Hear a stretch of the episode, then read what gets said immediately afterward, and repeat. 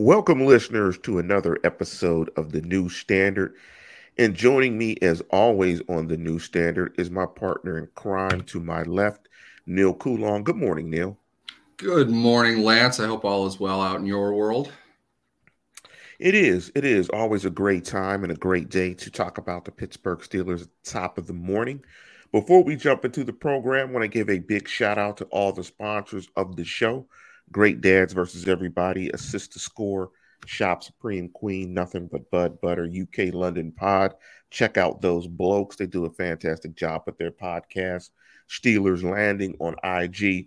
And I want to give a big shout out to a personal friend of mine that's starting a cannabis subscription service. My boy Tajai of the Souls of Mischief, 93 till infinity fame. Big up to Tajai and the Souls of Mischief and the hieroglyphics crew. Big up to his company, Cali Baba, which is a cannabis subscription service.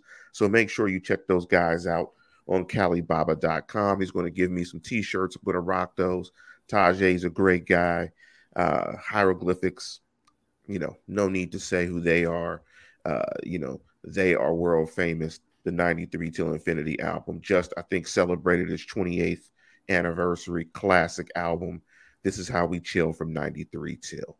We all know what it is. So big up to those guys and big up to the service. Before we jump into the program, want to um, you know dedicate this show to uh, one of my old groomsmen, uh, James Fitzgerald, who passed away this week. Uh, thoughts and prayers and condolences with his family. I know there was someone that you wanted to dedicate this program to as well, Neal. Matt Lodi was a colleague and a writer that I've known for many years. Uh, I didn't have the chance to work directly with him, although it was something um, we were trying to set up recently before uh, his cancer returned. And unfortunately, um, that match ended in a tie, and he is no longer with us. And my my condolences out to his family and uh, prayers to him and them. Um, it, it's tough. It 46 is way too young, um, especially if you're leaving a family behind and I hope, if nothing else, uh, we can learn to live in his example and um, do some good with the, the time that we have. Yeah, that's unfortunate. I want to send my thoughts and prayers and condolences to his family as well. And I'm not going to say the word, but you know what it means, and you know what the slogan is: hashtag F cancer. Um, you know, cancer is very tough. It's very tough on families.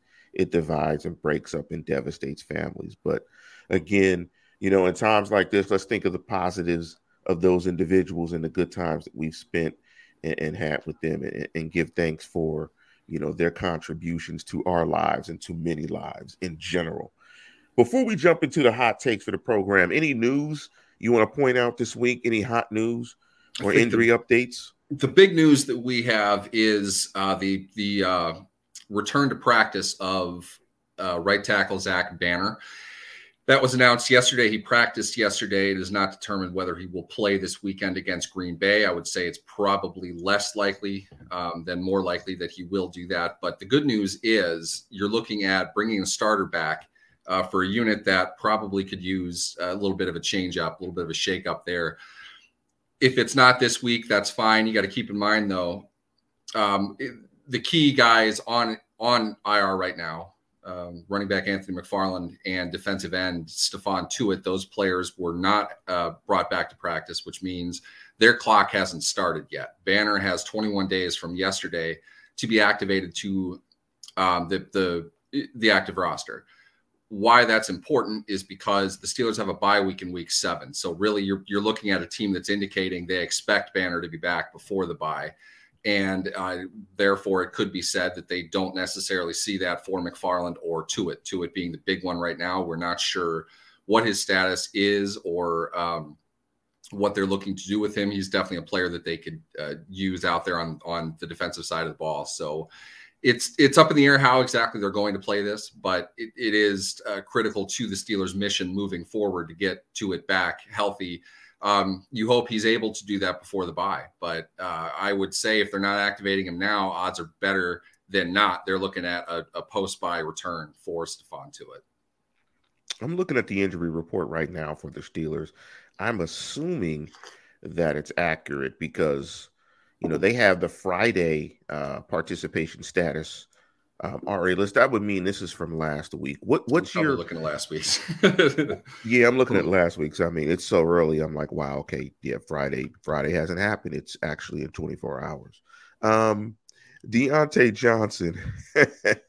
what's what's the status of Diontae Johnson and TJ Diontae, Watt?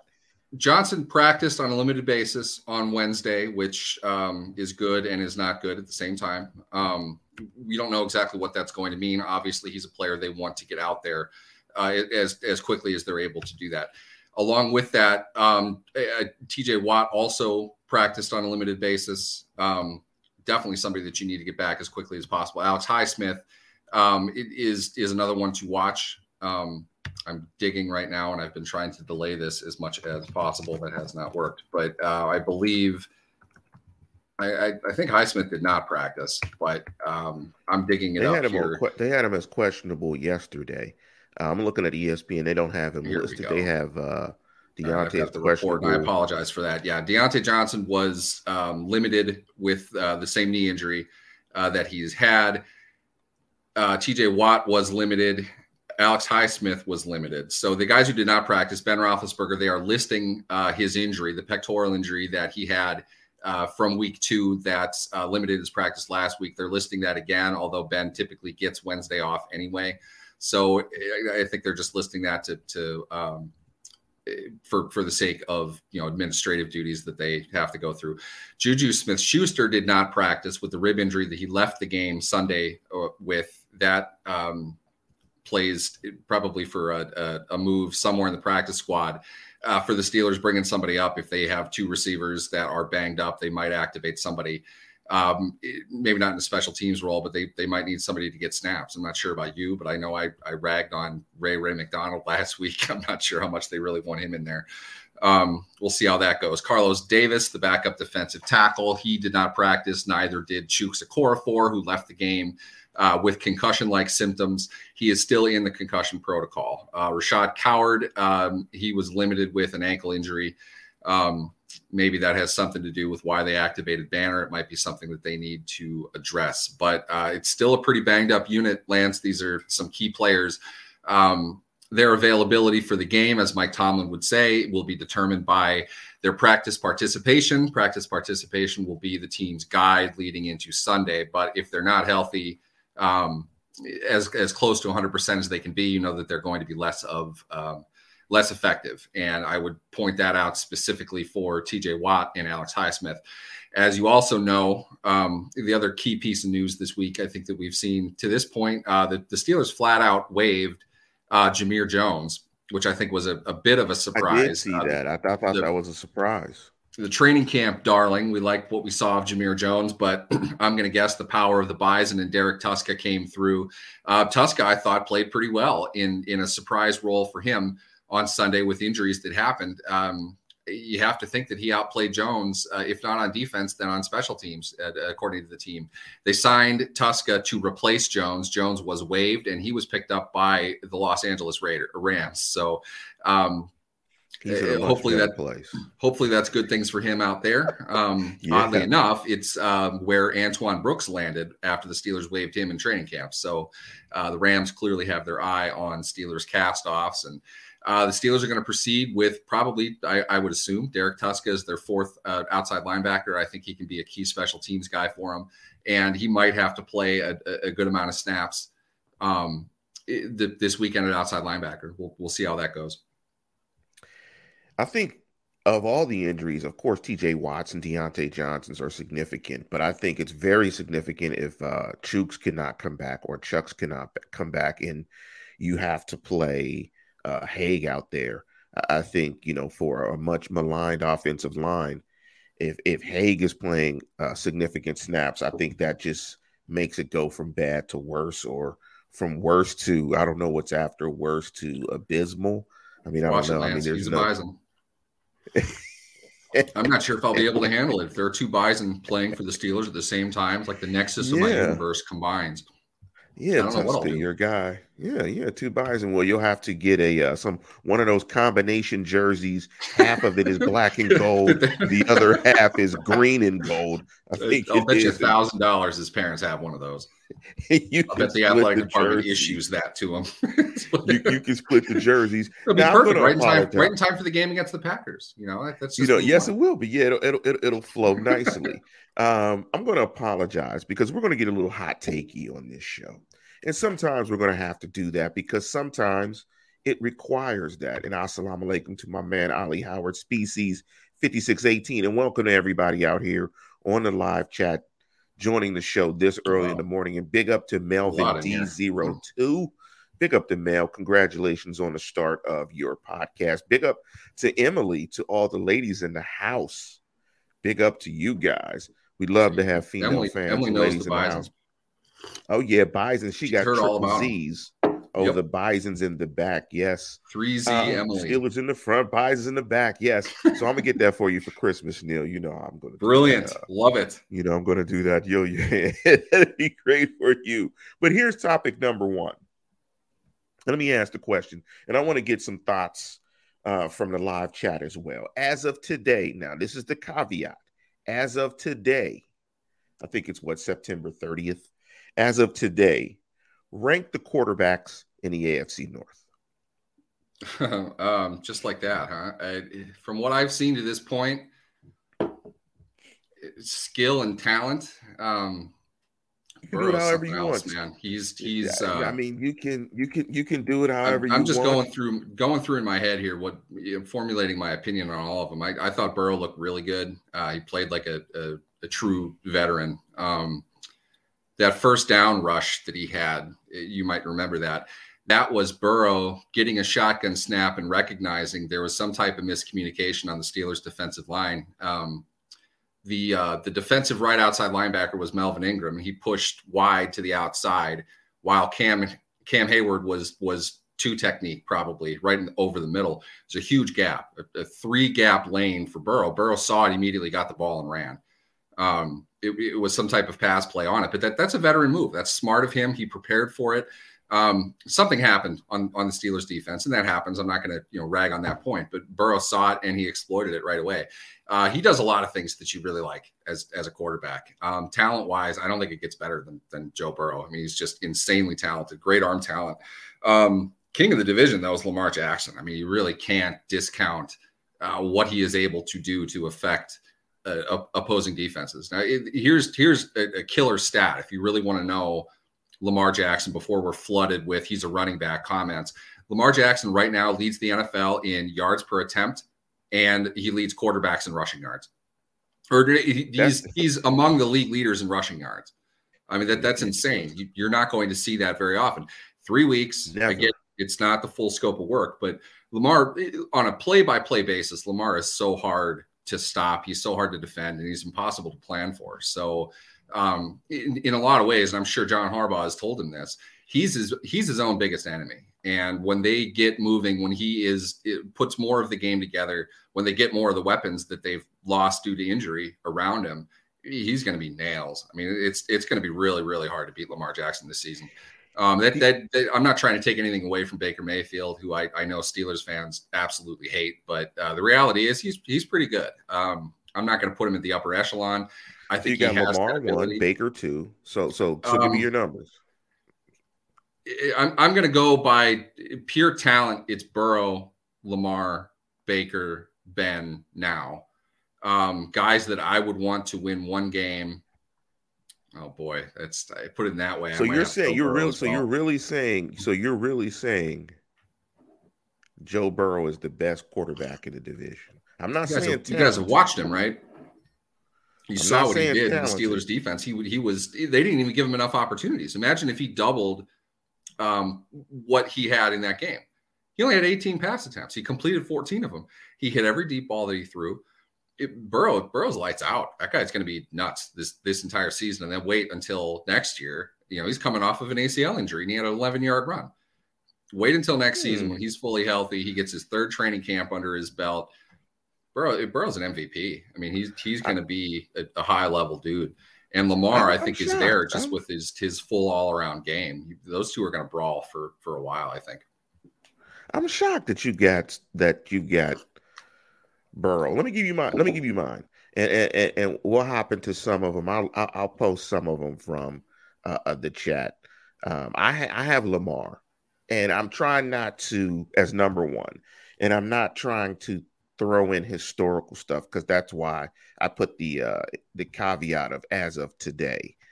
Um, I'm putting Lamar number one just for the numbers that you suggested because those numbers are show a Ohtani esque when you could lead the league in home runs and strikeouts at the same time. I mean, that's just absolutely ridiculous. You know, leading in yards per attempt and rushing as a quarterback at the same time is just Michael Vick times seven. You know, it's just absolutely ridiculous stuff. So I got Lamar number one. Plus, Lamar, he might be as I think he's younger than Joe Burrow. In fact, yeah. um, so when you when you factor his age, the fact that he's already been an MVP, and the fact of what he's doing already, the fourth and nineteen was ridiculous. I mean, all of the focus as it should be should be on the 66 yards field goal, but he converted a fourth and 19 on the road. That I mean, that's just ridiculous. Um, so number two is Baker Mayfield. I think obviously the reason I put Baker two underneath Lamar is snap in, snap out. Baker's inconsistency bothers me.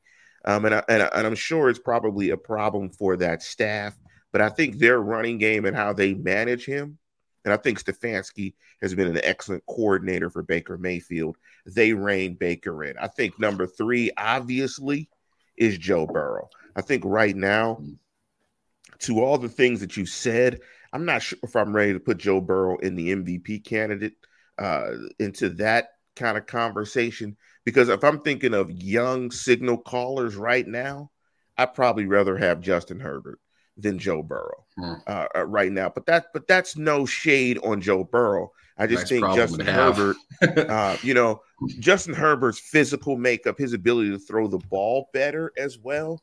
You know, on different platforms on the move. That howitzer he has, I just love. I, I love Justin Herbert, and, um, and I'm a little biased to the Pac-12 as well. So, course, Cal football. We figure out ways to lose games.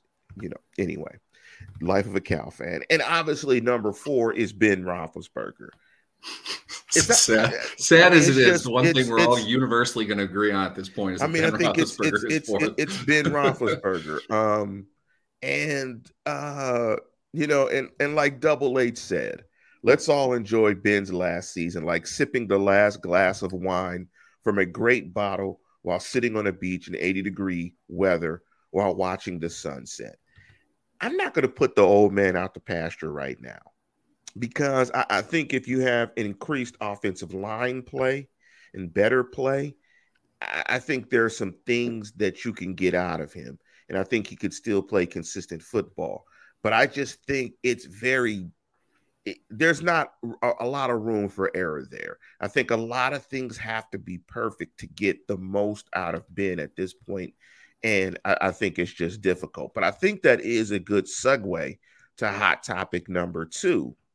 And just as Pittsburgh legend Joe Starkey posted this on his Instagram feed, or I think on his Twitter feed, and he asked the question Who's the most responsible for the state of the Steelers offense? A. Ben, B. Colbert, C. Tomlin, or D. Matt Maple Leaf Canada? What do you think, Neal? What a dumb question. that's not how football is played. Um, but that's how the questions are asked. It, option five, combination of, of father time and daddy dollars. You you don't have the ability to just reload with Hall of Fame talent all over the board at every position. They went, people probably don't like this either. The reality is they went all in last season with the aim of winning a championship while they have been at his best. They restructured his contract with two years left, which meant they weren't able to get out of his contract this year. They franchise tagged Bud Dupree, pretty much the first guy and only guy that they've ever franchise tagged. Well, you make the argument Max Starks, but it, has been a long time and they haven't done it very often. They franchise tag a guy with the sole intention of keeping him in place for one season. They didn't engage in negotiations on a long term contract with Dupree. They kept him in place because they tried to win it all last season. Through 11 games, it worked out pretty well. wheels fell off, but they went all in last season to win. This is a rebuild. This is sexy tanking. The fault is the fact that they have two rookies on their offensive line, a rookie tight end along with an aging tight end. They have a running back that they can't clear a yard without being hit by three defenders, and their defense is is banged up and hurt. All those things together contribute more or less equally. It, it's absolutely ridiculous to blame play calling for any of this. If you don't have the horses, you can't pull the sled. It, it's it, it's stupid to try to suggest all these things can be fixed by somebody else they could have taken with the 24th overall pick. Who? Who? The next two tackles that they took are both hurt. The one before him, I should say, and the one after him, where they picked overall. Um, Shaw with the Vikings hasn't played. Jenkins with the Bears hasn't played. Neither of these guys were going to come in and play. Banner got hurt, or, or Banner wasn't healthy. One of the two. Banner was supposed to be out there. Chuks was supposed to be out there at probably a better level, but he, he was supposed to play left tackle. He's playing right tackle now and not doing a very good job of it. Everybody on their offensive line is playing against somebody or playing uh, uh, next to somebody who hasn't played there before or with them before. Pouncey retired. There's your leadership on the line right there. Trai Turner it doesn't look particularly impressive to me at this point. It could be that he's done, but he had to replace a guy who was done. David DeCastro hasn't signed anywhere else yet. They had to release him because he was injured.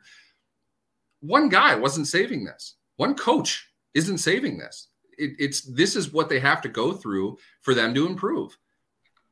I heard it, something recently. Maybe maybe somebody else can chime in with more info on this. There, there's a rumor going around that uh, the Steelers' offensive line coach and the assistant offensive line coach aren't on the same page with what they're telling people to do. It, it's it's funny because stuff like that comes Left, out from right. people that are are trying to protect somebody. The assistant offensive line coach does not work with the veterans. The assistant offensive line coach, Chris Morgan, does not spend time with Trai Turner. He's working with the rookies. There are two rookies out there.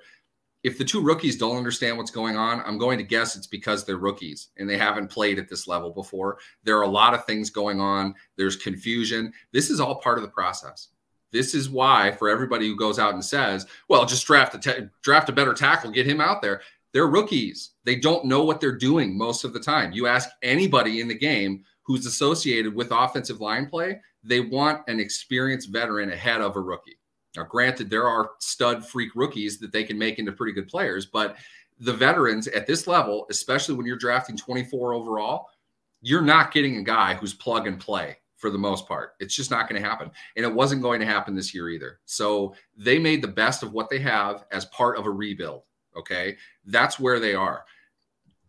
There's no one singular person here to blame the circumstances so, that they're in, the choice that they made to kind of rebuild the line from the ground up came in a year that they're drafting in the back third of the first round, in a year that they're pretty strapped financially, and they had to replace multiple veterans. All of their leadership is gone. So I, I don't, again, I've said this a thousand times. I don't know what people expected. This is not the fault of one person, though. This is how you grow as a team. So I'm going to take it that your answer is, and I'm going to let me. I'm going to say. I don't even like remember this. what the options are. I don't even care. It's a stupid question. if Mel says Neal is no joke, tell me how you really feel, Neal. See how that rhymes. I love Mel. It, Neal's answer is ABCD. Mel is right. That's why. Neal's answer is ABCD, but I'm gonna try to answer it they, they all have a part of it. I, am not letting anybody yes, off. They all, they all, have a part of it. They all have. They definitely all have a, a, a part of it. And Ali Species says can't blame one person, uh, but Ben gets the biggest piece of the pie. Let me answer it this way. Fine. The options were Ben, Colbert, Tomlin, Canada. Now I'm going to eliminate Canada instantly. If your offensive line is good, like you said, and I love that quote. If you don't have the horses, you can't pull the sleigh. He doesn't have the horses he, he cannot operate and he cannot operate his offense. Whatever you think his offense is, it's not what they're running now because they can't run it because they don't have the horses. They don't have the guys up front. So I'm going to eliminate Canada. He's he's he's hamstrung. He you know he's handcuffed. I'm going to eliminate. How far we've gone with what we blame offensive coordinators for. yeah, he can't do anything. You know, amazing. he can't do anything. Um, Not his fault. Gonna, it was all Fichtner's fault. We'll we'll keep blaming him. It's my fault too. Yeah, yeah, of course. I, well I'm, I'm calling the plays from my address. Um, I'm going to eliminate. I'm going to eliminate number A too. It's not Ben. Ben is what he is. Ben is hamstrung by the same issue that Canada is. However, Ben could play better. Some of those throws, some of those reads, he is missing some guys. Uh, but that happens in a football game. He missed Washington, I thought, an opportunity for a touchdown. Uh, some of the interceptions, the decision making, it was poor, but it was hard for me to see that because NFL Game Pass is terrible. But let me not just let me let me stop before I get on a rant about that. So that leaves Colbert and Tomlin. And I'm going to say it's 50-50 on both. I think um, this comes down to to roster construction and to me what they wanted to do. And I agree with you 100% that last year they put all the chips in. But I think sometimes you've got to make the hard decision. And reason why I put Colbert is because, I mean, we we thought this was a rebuild at the start of the season, but I think the rebuild is easier to take if they weren't sexy tanking with Ben at the head of it. And that comes somewhat to me in, in roster construction because of where they found themselves with Ben's contract because they kept pushing it down the road so they found themselves in a position where they had to do something with Ben. And part of that was to keep him and create this new salary structure or this contract structure to alleviate some of the cap hit. So they had to keep him. And, you know, Tomlin's a part of that. So I'm saying it's 50 50. But from the Tomlin perspective, and this is going to go to some of the numbers that I'm going to emphasize in terms of the way I think how they played against Cincinnati they have to get coached better. Some of that was really sloppy. No, I'm not going to say some of it. It was all sloppy to start out the gate. I mean, you know, guys not covering up guys. It was just bad coming out the gate. And, and that's preparation. So, from the roster perspective, that's Colbert. The preparation perspective is Tomlin. So, I'm going to say 50 50. But another great segue from Tomlin I wanted to get your thoughts on some of Tomlin's comments when he talked about the three pronged or three points of emphasis when he talked about the team. And and and, and, I, and Tomlin, when they lose and it looks the way it looked, sometimes Tomlin gives you some nuggets. So here's the thought. Here's the first thing that he said. He said the schematic sort of positioning of the people. We've got to continually do a better job as a staff to have an understanding of what our strengths and weaknesses are from a personnel standpoint and to play to our strengths and minimize our weaknesses. Do you think they've identified in that building what their strengths are and weaknesses are? Um, I don't know if they have any strengths. I mean, no, that's, I, that's think kind, that, truthfully, that's kind of the point. Like, have they have they pinpointed anything from a strength perspective that they can hang their hat on. I, I think that's forward. what we see. I think we see a team that tries to get rid of the ball quickly to athletic receivers in space and tries to get them to make plays. It, it's the same thing they really tried last year. And a lot of that is it, it's not that it, it's still a strength. They're good at that. I think Diontae Johnson is is good at creating separation, getting himself open and, and making plays after the catch. I think Claypool can build into that. I think Juju has shown that he can do that. James Washington can can do that to some degree as well. And on top of that, they don't have an offensive line or protection scheme that's going to allow them to to block adequately on seven step drops. They can't do many of those to try to air it out deep and and run deeper fades, deeper crossers, things like that. So it's a strength, but it's also a necessity. It's really what they have to do. They spent their entire offseason trying to build up enough of a running game that it wouldn't have to be emphasized as much as it was. And week three, they threw the ball 58 times to little or no success because they have not been able to run the ball short of literally three or four carries all season. It, it isn't working in that regard. And I think Tom, what Tomlin is saying with that is we have to get back to the fundamentals because very simply in, in that game against the Bengals, they didn't block well, they didn't tackle well. It, it's basic football. We don't need to overcomplicate what their struggles are. They can't find their strengths because they're not doing anything well. If you can't protect your quarterback, it doesn't matter how good your quarterback is. He's not going to do anything. And if he does, it's going to come at great expense and high risk. It, the best thing Ben did through two games was he really didn't turn the ball over much. He didn't take a whole lot of risks. It was obvious in the second half of this game he was he had run for his life so many times he's seeing ghosts. I said this. I, I think I said it on, on this show. Um, it, it might have been something else, but you were. I, I, don't mean to show. demean. I, I, don't mean to demean Ben Roethlisberger, but if he had said when he spoke to the media on that fourth and ten play, I forgot what down it was, I would not have been surprised. I'm not accusing him of that, but what he did was textbook. I'm seeing a blitz, get rid of the ball. When it becomes mechanical, when you start operating uh, uh solely on what you've been taught, so to speak, when it's just simply if this, then this, you're not competing as a quarterback in the NFL. The down and distance alone should have been enough to, to tell Ben, you can't dump that off. Okay. You have to get the ball downfield. Taking a sack here is fine. It's not ideal, but you need to deliver a ball down the field. You can take a risk on an interception in the end zone. That's not that big of a deal. You lose a couple yards, but it's not, you know, it's not going to destroy you. The stick is is two yards in front of the goal line. You need to throw it there. An interception there is fine. That that's better in a way. You want a completion. You want to be able to, to compete for a first down, if not a touchdown. He didn't even think about that when he got the ball. So to me, yeah. it's either he gave up, as as Tyler Boyd might have suggested, which I didn't appreciate. Maybe we can get into that conversation as well, or he didn't know that it was fourth down. One or the other. I, there's no plausible excuse for me other other than the 18 year veteran NFL quarterback was so ingrained to get rid of the ball when you see guys coming because they're going to hit you if you have the ball, or he just flat out didn't know what down it was. And this I, is I, honestly, Lance, 50 50 for me on that. No, no, no, it's not, Neal. It, it it's a hundred zero. It's he forgot, and and, I, and I'm glad you brought that up because I didn't think of that because because when you look at it again, there's no way that the primary receiver was.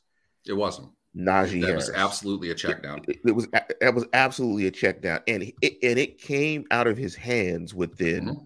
two seconds.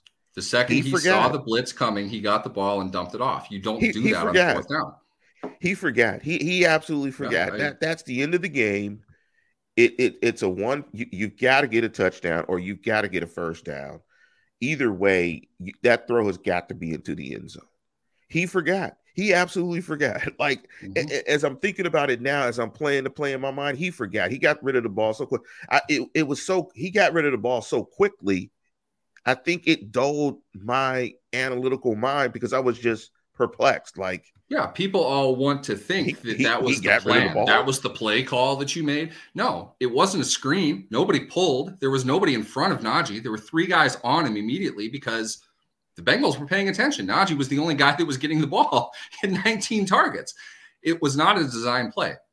That was a, a, a dump off in the face of a blitz. Now, what I'm saying is, I, I don't want to make it out to be like uh, it's all like he forgot, like he really went in Tom Brady style, thinking that it was third down. It's more what became more important to him in that moment was the fact he was seeing the blitz, not the down and distance. And the, right. what that means is your priority shifted because of the pressure that the defense was bringing to you all game and the pressure that you saw the last two games. Ben had no faith in his offensive line, in his protection to stand in there and deliver the ball down the field the way he needs to in a fourth down situation. So, in other words, he got preoccupied by the blitz on fourth down. That's bad. And okay. And we're he did not factor yards. that in. And I honestly, I think he got rid of the ball and said, "Oh shit, that was dumb." I, I, I think he knows he made a mistake, and I don't want to dwell on that as if it's the the the linchpin of everything.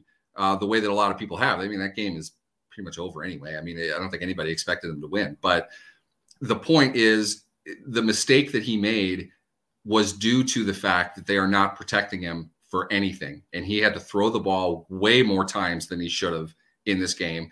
And he didn't even really have faith that this was going on. He was robotic. He was programmed. He was just trying to get rid of the ball at that point.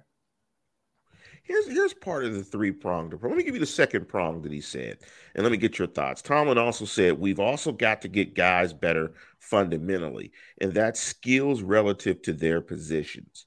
That just requires tedious work or repetition of routine action. when I heard that, that means to me, it's going to take a while. It's going to take a while. These guys are young and they're going to have to we're going to have to build these guys over the course of these next 17 weeks. So yep. be patient because it's going to be ugly. What do you glean that's, that's exactly his- right. That's exactly right. Um, everything he said matches what i've been saying about this team. This is the growing pains period. I've said a bunch of times as well this is the type of team that's going to have two three game losing streaks and a, a three or four game winning streak. There, I think seven and 10 is probably optimistic overall, but I, I, believe that they will get their shit figured out by the end of the season and they're going to be a better team. Until then, they're going to get beat up and you're going to see it again this weekend. They don't match up well with Green Bay at all. And I they don't have enough time to get everything figured out that they need to. This is how they get better, though. They have to go through this. They have to put on bad film to see what they need to fix to, to go iron it out and figure out how to work together as a unit. They're not able to do that um, when they don't have any previous experience together. You don't see teams actively wanting to have a, a, brand new offensive line every year. I know that fans want that, but frankly, everybody that says up and down that they didn't do anything with their offensive line, how could you possibly say that? They're all new. They signed three offensive linemen in free agency. they drafted two of them. They overhauled the entire line. It's just that they're not very good right now. That's all it, it's that, it's unfortunate, hilarious. but this was a hill that they had to climb at some point. It was going to happen. DeCastro not being healthy, Pouncey retiring was on top of everything else that they needed to, to go through. The best player that they had available to draft at a position of need was Najee Harris to some degree. I don't I don't necessarily love the pick. I think he's a good player. I, I get why they did it though it was strategic. They had to. They needed a tight end. If you saw that team on, on the edges trying to block at, at the tight end position last year, you see that they needed a tight end. They didn't have a starting center unless you count BJ Finney as a, as a starting option, which no, you don't. You needed a center. They drafted one in the third round. Dan Moore was supposed to compete for a, a, a swing tackle job this year, and he's probably your starting left tackle next season. He's starting in week one because of injuries. You have to get him out there as well that's a lot of new talent, along with new running back, new tight end, two new starters on the offensive line. Uh, in a perfect situation, Zach Banner is a new starter at right tackle, and Chuks Okorafor is a starter, a, a new starter at, at, left tackle. Trai Turner is a new starter at right guard. You couldn't avoid these things. It, it, it was going to happen, and this is the result of a team that had tried to maximize their Super Bowl window. They did. It, they they put the effort forward. It just didn't work out. Yeah, that's interesting the way you frame it because typically as fans, when we look at it, we think that, you know, we always say, what did they do to address this? We only say they've addressed it if what they've done to address it works. No, they tried to address it. They actually have addressed it. It just has not worked as of yet. It's, it's, people um, think that addressing it means go out and get five All Pro players. they, I'm sure they yeah, would love to addressing it. You can't. Yes. They did address yeah, it. They addressed it. it. more than they've addressed any position in in Colbert's tenure, in my opinion. I, I, know that you don't like BJ Finney. I just made a joke of him. Joe Haeg, I'll let you guys make fun of him. I'm not going to make fun of a Bison, but he's a new guy as well. You bring in there to, to play a reserve role. And with Banner, you, you couldn't have been sure of his health. Obviously, he didn't practice in, in training camp and he started off on IR. He was a strategic pick. You, you had to bring him in for that, along with two rookies. And keep in mind, you're an assistant offensive line coach taking the on the the full offensive line coach position is not a promotion it's a new position. They don't work together in in the way that people think that they do. The assistant has a different focus and he doesn't take his cues from the offensive line coach. That's the coordinator's job. The coordinator tells them what they want to run how they're going to run it and the, the position coaches are teaching them. So they should be on the same page with what they're doing. It's just that the assistant spends more time with the rookies. The Steelers took um, uh, uh, Adrian Klemm and made him the offensive line coach for for whatever reason that they did. It's not a promotion. It's not like he he you know had the the faith of all the new guys that they were bringing in. He was somebody they wanted to put into that role. He's new to his job. It, uh, uh, the assistant is new to his job. You have a new offensive coordinator. You have all new offensive linemen. You think this is going to be fixed in three games? No, I do. No, I do. they, they banked on this being a, a season long development. I don't care what they say. There is absolutely no reason to think they could have walked into week one thinking they had the best offensive line in, in the NFL. There's no way they could have thought that. Well, the true answer is in what he's saying. Mike Tomlin and he is saying in these quotes. And let me give you the last of the three pronged approach. And he's basically saying, "Look, this is going to take time, guys. Th- th- this is football. Mm-hmm. This this is part of it." He says, as players individually and collectively, they've got to gain an understanding or knowledge of the game relative to the positions that they play. That's born in practice based on experience. It's also born in games based on experience. We've got some guys who individually need growth in that area, and we all need growth in that area collectively. He's growth. saying, look, remember that word growth. Growth. We're not there yet. We're growing. And, you know, I love when, you know, because hope springs eternal. And, and, and I think the way everyone looks at stuff is, you know, over time they're going to get better. You know, everything's going to change. Everything's going to get better. They're going to grow. He said they need to grow. He didn't say they are going yeah. to grow. He said they, they need to grow. grow. like, you know, it's like they still might, you know, as much as they get all of these things that Tomlin said in his three pronged approach, they may put the coaching in, they may put the time and they may put all of it in, but they they still may not grow.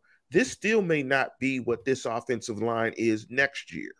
That so this is a process. This and, and to me, as we looked at, you know, how football teams look at themselves over time and how it's three to five years, kind of a more of a top down approach. I think this three pronged approach is for years, not necessarily just this year. This is going to have this is going to be a process that that could take this year. It could leak into next year. It's going to take some time. And uh, pick up to Grayson Brown. And Grayson Brown said, growth, exactly. Steeler Nation should be ashamed of themselves for thinking this team would be great. Grayson, you have no idea fans. how many people argued with me about this this offseason. You have no idea. but, but, I'm not trying to it, celebrate this, but the reality is none of this, none of this should be a surprise to anybody that objectively viewed their situation. And it's not even that it's bad. This is their plan. They had to do this. They weren't going to be able to just turn the ship around, and they don't have a future quarterback yet. They got another year of this left. They need another draft, they need another free agency period, and they need another training camp. Yeah, and and and again, sexy tanking had Ben not mm-hmm. been the face of this and been brought back. Yep. Uh, you exactly. see how I use Ben several times. People would accept what it is, but you exactly know, with right. Ben as the face of it, it's hard to accept because of, of Ben's greatness. He's a first Ben took a pay cut to stay. He took a pay I mean, cut. So people think I mean, that they're bringing. Well, we got to do this one more time for Ben. That's why they're paying him five million dollars less than what they had contracted to pay for him. They told him take a pay cut or we're going to cut you. It, it's one way or another. I don't know if we want Mason Rudolph to play, but we can't pay you what you're scheduled to make. You are just simply not worth that money, and we need to put it other places. They knew exactly what they were doing when they put this together, and it's not because they felt Ben still was 2014 Ben. He's clearly not. But the only comparison here is to Mason Rudolph. He's better than Mason Rudolph. I don't care what anybody says. He's going to be more effective for this offense than Mason Rudolph. Then you get into the PR side of this. People aren't going to like this either. They think that, you know, it, this is all purely black and white business. You can't cut Ben Roethlisberger and not give him the opportunity to, to, to you know call it quits on his own. They didn't yeah, cut know. Troy Polamalu when it was best for the team to cut him. They gave him the option, and Troy sat on it for a month. They let him make that decision. It's an, if they had to do that with Ben, they would have. But they also offered Troy a pay cut. Troy didn't take it. Ben took the pay cut because he wanted to have his way to, to end his career, which I I'm I'm okay with that.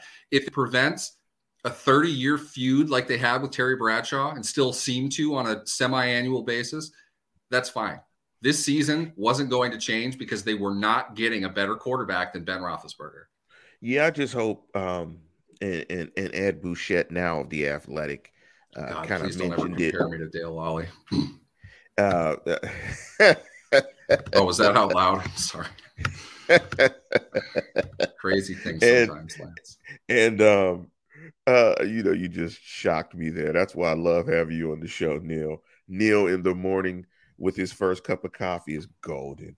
Second, um, second cup of coffee. Oh, second one. See, oh, it's even better. you know, the jitters are starting to kick in. Yes, they are. This is the, the uh, rejuvenation cup. I should ask my staff. They love talking to me at this time in the morning. Let me ask you this now. Sum up because we're getting kind of long into it before we get to our take on Green Bay. Um, I asked you to give me three numbers to sum up the Bengals game, but you can give me one. You can you can condense it if you want.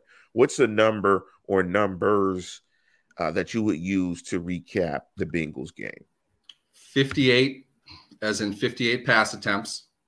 That's a problem, and it, it goes to show they didn't have the ability to get it deep into their game plan for this game um, it, it, it's problematic even if he completes 38 of them. 58 for 318 is pedestrian. It, it, it's not bad. a good number. Whatever it is, it's not a good number. Um, on, on top of that, you're looking at a team that once again completely failed to run the ball. You're starting running back, 14 carries, 40 yards, 2.9 a carry with a long of 20, Lance. That means he had 13 carries for 20 yards. All right. Lump Ouch. all that into one number. That equals suck. You cannot eh, possibly expect to win uh, if, if you are that dismal running the ball with this poor of a passing game. Uh, and then the, the, last one for me would be um, I can't add, I just went blank 34 targets between Najee Harris and Chase Claypool. And then from there, if you want to go deeper than that, Ray Ray McCloud and Juju Smith Schuster both had four targets. If you are throwing the ball to Ray Ray McCloud, you're not winning the game. Okay. It, it's that simple. Did you see the one that went straight through his hands? Literally straight oh, through his hands. Freiermuth had one like that as well. Can we stop talking about how great he is in the red zone? That was one of the worst eh, drops you're ever going to see.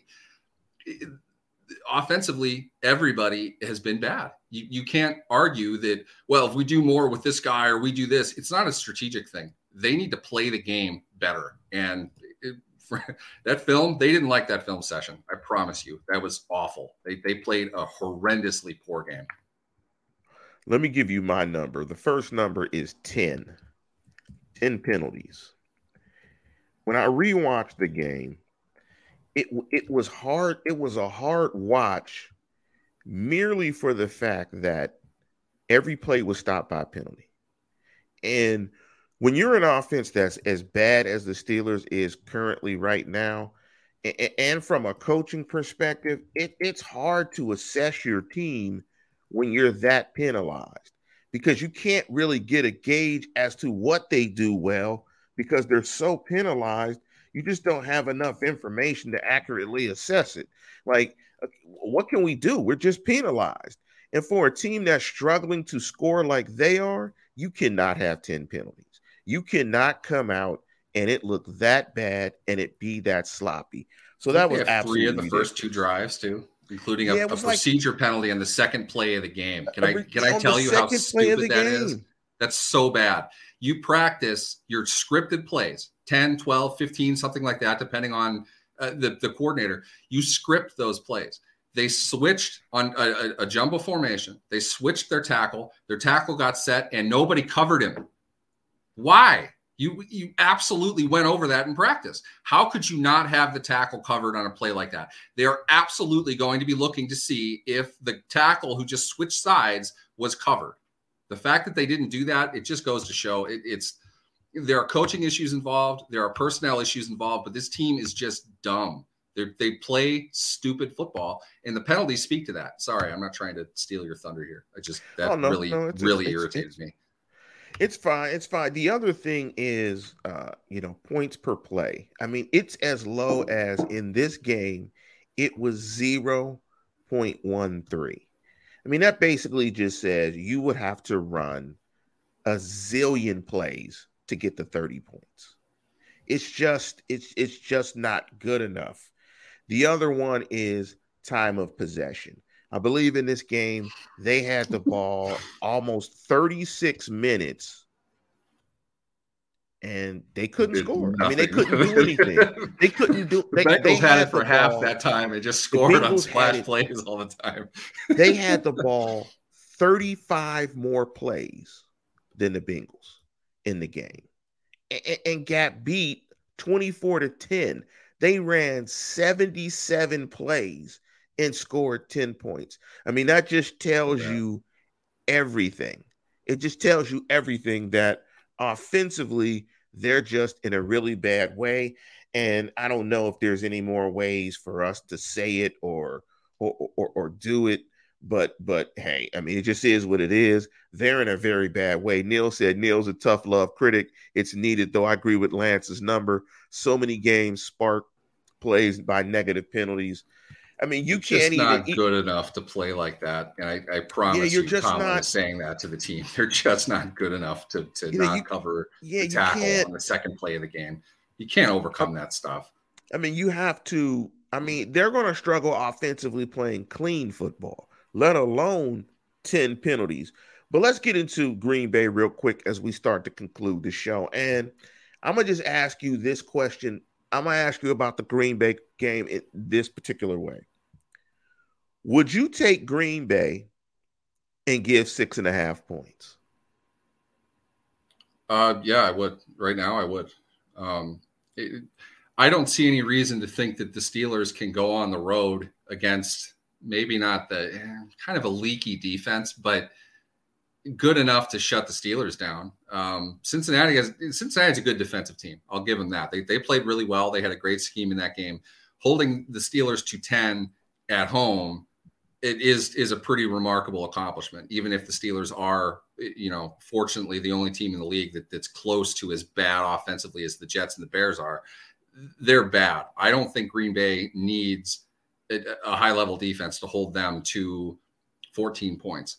And the real question is how is Pittsburgh with with what their current construction is on defense, which is really faltering? How are they going to stop? How are they going to hold Green Bay under 28 points? How are they going to do that? I don't see that happening. Um, even if Watt is back, he's not healthy. Healthy, um, he can make plays, but the Steelers are going to need multiple takeaways from an Aaron Rodgers led offense, from an explosive offense that can get the ball down the field they, they need a lot of things to go their way defensively to keep it uh, competitive. I just I don't see how this is not a, a, seven plus point win for the Packers. Yeah, to answer my own question and, and, to Melvin's point, I might give you nine and a half points. Yeah, yeah. I don't have a uh, problem this, that. This, I, this, this, this really looks. Not going to go down. This looks like a double digit loss. This this looks like this looks like where, where Steeler Nation jumps off of every bridge in Pittsburgh. This looks like where this looks like the one where uh it's where where it's kind of like, hey man, this this is what we are. You know, th- th- this is going to get bad. This is going to be bad for a while. And that's why I didn't want to spend a lot of time breaking this game down and looking at matchups and so on and so forth because the matchups are bad across the board. I mean, you saw what Green Bay was able to do, at least from a pass rush perspective against San Francisco. They got a ton of pressure on Jimmy G. You've got Davante Adams. I mean, you've got great special teams, great place kicker. You've got great coaching in terms of the game plan, the way they put it together offensively up in Green Bay. You got, you know, you got Green, you got Aaron Rodgers, Cal football, Cal quarterback. I mean, he's killing it. Uh, you know, he's not going to turn the ball over. And you have TJ banged up. You've got Hightower banged up. You know, this is a, this is a team that did not get a quarterback hit or a sack against the Cincinnati Bengals. So, you know, if if they can't if they can't pressure Aaron Rodgers, this is over. They're going to get torched. They're going to get torched on Sunday, and, and it's going to look bad. And when I'm looking at their schedule, and I don't want to predict these games because, of course, a lot can happen in football. Guys get injured, things change. You know, it's always this moving train. But I, I, don't think they beat the Packers. I don't think they beat the Broncos, and I don't think they beat Seattle. I don't think they beat any of those teams over the next several weeks. I just I'm don't happy think they, they play do. the Lions and the Bears. Exactly. and I don't and, think they're going to be you know, favored against anymore. You know, lucky for them, I think they get Denver at home and they'll get Seattle at home. But yeah, home, you know, Holmes Denver been great for them. Home's home's really done the charm for them so far. Yeah, great I mean, homestand they just had. It's not. It's not even an advantage anymore. It's a detriment. They play terribly at home. Well, at least it's three and a half points to the points that I may have to give you if I take them. I mean, at least it's that. uh, but you know, at least it's three and a half. That way, yeah, this team is just in a in a very interesting position, and it's. I mean, I'm 51 years old, so I've not seen them win every single season. If if you're someone that was born in the 90s, this is very weird for you they were successful with Cowher. They've been successful with Tom, and this is very weird for you. This is weird seeing them sort of struggle. They had a patch where, you know, you know they were really good offensively. They struggled a couple. There's been some years where they didn't go to the playoffs, but not. But it's not looked like this. This, um, this team, they were 0 and 4 in 2013, and they got destroyed yeah. in a couple of those games. They were two and six, coming off the most points they'd ever allowed in a game when they lost to the Patriots in, in, I think it was week nine. I think they had a bye in there as well. They rebounded, went six and two the rest of the way, and damn near made the playoffs. So it, it's I, am not ruling out that they don't turn this around. That this is truly the the worst team we've ever seen, but the three game run of ineptitude that we've seen is real. That's not an exaggeration. I, I'm somebody that was alive during the 80s, but didn't live in the Pittsburgh area. I didn't see their games unless they were on prime time. You knew that they weren't particularly good because my dad was fuming mad about it all the time. I didn't really see them until DirecTV came out in in the early to mid 90s, right? Kind of the beginning of the, the Cowher era. Uh, that's when I really got into the team itself. And in that time, yeah, you can count on one hand how many bad, truly bad seasons they had. Nine and seven missing the playoffs isn't a bad season in my mind. This looks a lot worse than that, and I, I, I said they'd be nine and seven, nine. It, can't talk. I said they would be seven and ten, and that was probably more optimistic than than anything else. I think they'll put it together by the end, but for now, they're going to get beat up a bit, and th- this isn't a good game for them. Um, you're looking at a Denver defense that's a lot better than the Steelers' offense is. They, they've they've got some problems coming. They're going to continue to get beat on. Yeah, Fangio is tough. Fan, yeah, know, Fangio is not the guy to go against if your offense is struggling. To Double H's point, still possible to turn around, but we need to sweep all games until the bye for that to feel tangible. But let me speak to that real quick before I get into my rant and before we close the show out. Turn it around means differently for different people. And I think it's even yeah. different for the Steelers. Turn it around, I think, means playing quality football. I don't know if it necessarily means going, uh, you know, 11 and what is, I don't know, 17 games, 11 and six this year and making a Super Bowl run. I think they know what they are. They built it. They know what they are. I think turning it around means quality football, building a foundation, to which they can build on moving forward as this rebuild continues. They want to be further along the road, down the road in this rebuild. They don't want to be in this position next year when the season starts where the rebuild hasn't doesn't feel like it's it's been pushed down the road or it hasn't started. They want they want to see they want to be able to look at this roster with the start of this rebuild and be able to tweak and enhance it next year to get this thing further down the road. So they're looking for quality football, more consistent football. The wins and losses, if they get them, great. But they're trying to, I think, just build a foundation around this football team. But let me get to my rant real quick. And it's bloggers, podcasters, anyone that cites in articles and stuff like that. And hopefully, I don't hit you, Neal. And sometimes I do with my rants. Um, quoting stats that aren't official. Let me give you an example pressures. Everyone talks about pressures. Oh, this guy had 17 pressures in the game. No one collects pressure stats. The NFL does not collect pressure stats. Pressure stats are eye of the beholder. So let's stop quoting stats that the NFL does not capture. And all those PFF stats that they come, th- those aren't real stats. Those are stuff that they make up Pressures aren't real stats. Eye of the beholder. Here, and so that's just my rant. But the last point I wanted to make is I kind of want to rant on this too, is the Steelers and the media have been getting knocked by like ESPN and some other big places about not having a succession plan at the quarterback position. Let me explain to you guys what a succession plan is for the quarterback position. It's getting beat, it's getting beat to shit, losing, and drafting a quarterback high in the first round. That is the succession plan for teams that need quarterbacks. You lose, you draft, then you prepare them. That's how it happens. You know, how do you get Justin Herbert? You sucked. How do you get Josh Allen? You sucked. You suck. Uh, how, trade up how do you Josh get Allen, Joe Burrow? Honest, you suck and you trade up. How do you get Joe Burrow? You, you really suck. You know, how do you get Zach Wilson or Justin Fields or Mac Jones? You suck. How did the Steelers get Ben Roethlisberger?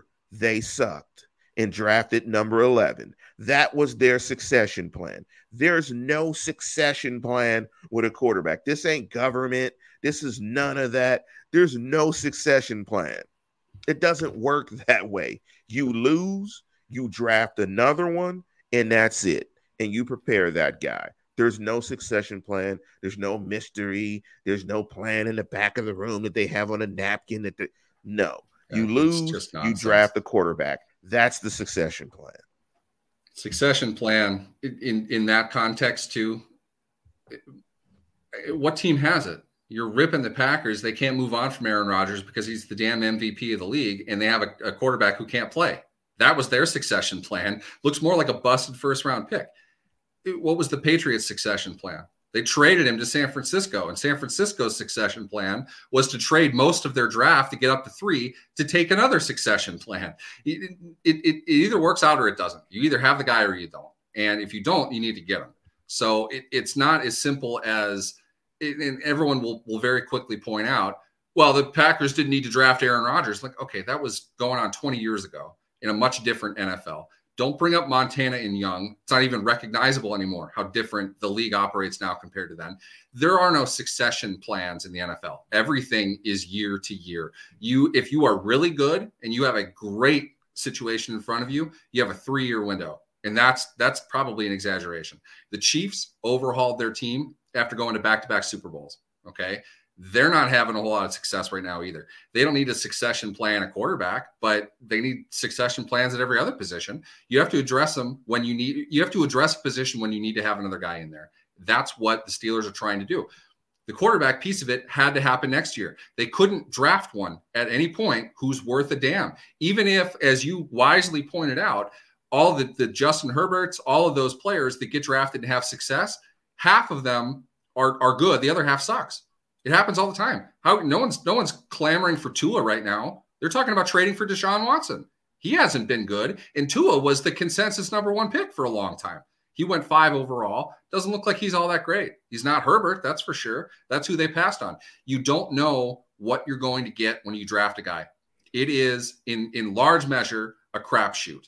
And yes, you have to position yourself to get the best that you can get. But what matters is getting him in the building and getting him to work and making him better than what he is, finding a scheme that, that works for, for his abilities and to be with him and support him when all of a sudden he's a 22 year old, world famous with millions of dollars and a bunch of veterans around him that he has to lead. You don't know how they're going to react to that. You just don't. And, and you're not going to be able to.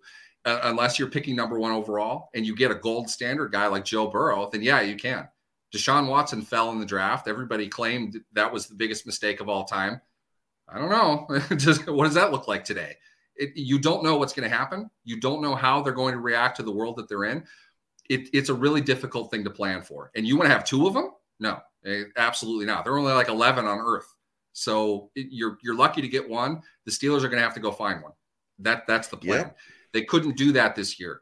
They kicked enough money from Roethlisberger's contract, which you needed to clear up space to keep the star power that you had in that team in the late 2010s. You had to be able to do that. You have to pay that debt. You have to move past it and find somebody else. That's what they're going to do next year.